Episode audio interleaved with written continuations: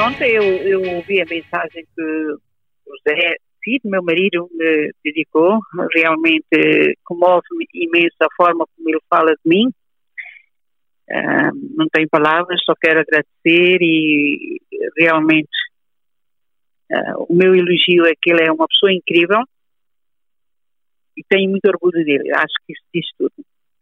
Agora, outra pessoa que eu gostaria de, de dizer que eu admiro, falo da minha profissão, da nossa profissão como jornalistas. Uh, eu nomeio Adelino Gomes. Por que Adelino Gomes? Como jornalista, uh, no início da minha carreira, nos anos 70, 80, com a Guerra de Timor, eu lembro-me, recordo, quero recordar apenas aqui uma palavra, um, uma coisa que eu disse na altura de um seminário, na abertura para apresentar o Adelino Gomes. Em Timor, nós gritávamos por ajuda e nós tivemos um grande jornalista que gritava por nós, Adelino Gomes.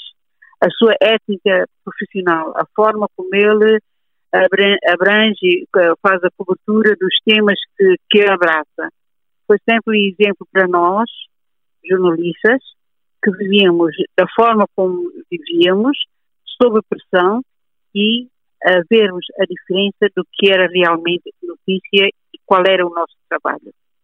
Sem dúvida alguma, é Adelino Gomes.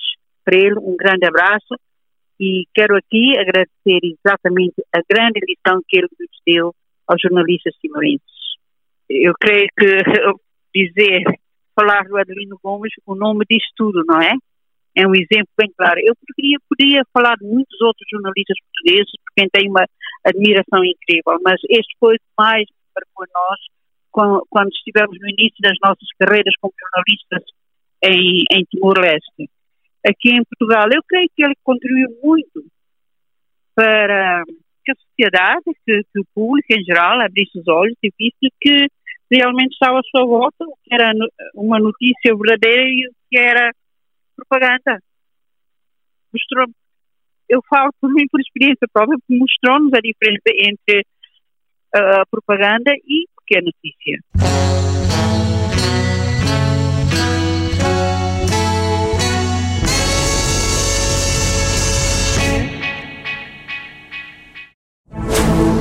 Rádio Observador. Ouça este e outros conteúdos em observador.pt/barra rádio e subscreva os nossos podcasts.